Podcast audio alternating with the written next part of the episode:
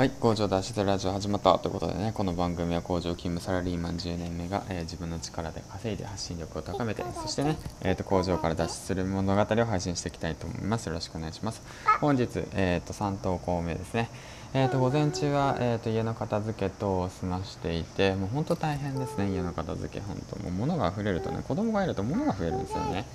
ね本当も。うだから毎日毎日片付けするんですけど片付けの時間がもったいない、うん、だから本当にミニマミストになりたい、うん、だからねもしおすすめする本が僕たちにもう物はいらない。こちらの本ねおすすめしたいと思いますえーとまあそれでねあとなんですけど、ね、ちょっとツイッターの方をちらっとね見ていたらねなんと池早さんの方からね池早財団アルファ版としてね夢があるけどアルバイトで消耗中。うんそうそうそう。パソコンが重くて動画が編集できない。起業したけど資金が足りない。有望なあなたを池早が支援しますということでね。はいそうなんですよ。池早さんが、えー、と夢を支援してくれるっていうことをね、えー、と結構数年前からやられていてでえっとね一応ね行っている支援の例としては iPhone、うん、MacBook Pro などの提供や関与ですね、うん、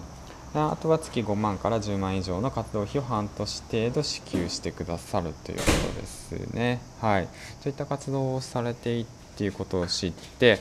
あもうこれはやるしかないと思ってだからねやるしかないと思った時に何を考えるのかっていうとそうなんですよね。だからこれは池早さんが喜ぶことをするっていうことがね一番大切なのかなと僕は思っております。ですからえーとですね、僕は池原さんが喜ぶことを全力で考えて池原さんが喜ぶことを全力でするということについてねやっていこうかなと思っておりますんでもしねなんかアイディアとかいいもいいこれした方がいいんじゃないの？銀ちゃんこれした方がいいんじゃないの？みたいな感じで、ね、あったらね是非あの応援の方よろしくお願いします。でそれと同時にね僕と同じ夢を持ってる方たちがいるのだとしたら是非ね池原さんに支援してもらいましょう。あの人お金持ってますから。ということでね。はい素直に言ってみました。はいそんな感じでね今回はね、えーと、池早財団アルファ版というものがねツイッター上であって数年前からね数年前からあの何、ー、て言うんですかね夢を追いかけてる人たちに向けて支援してるよっていうこと、うん、そういったことがあったのでね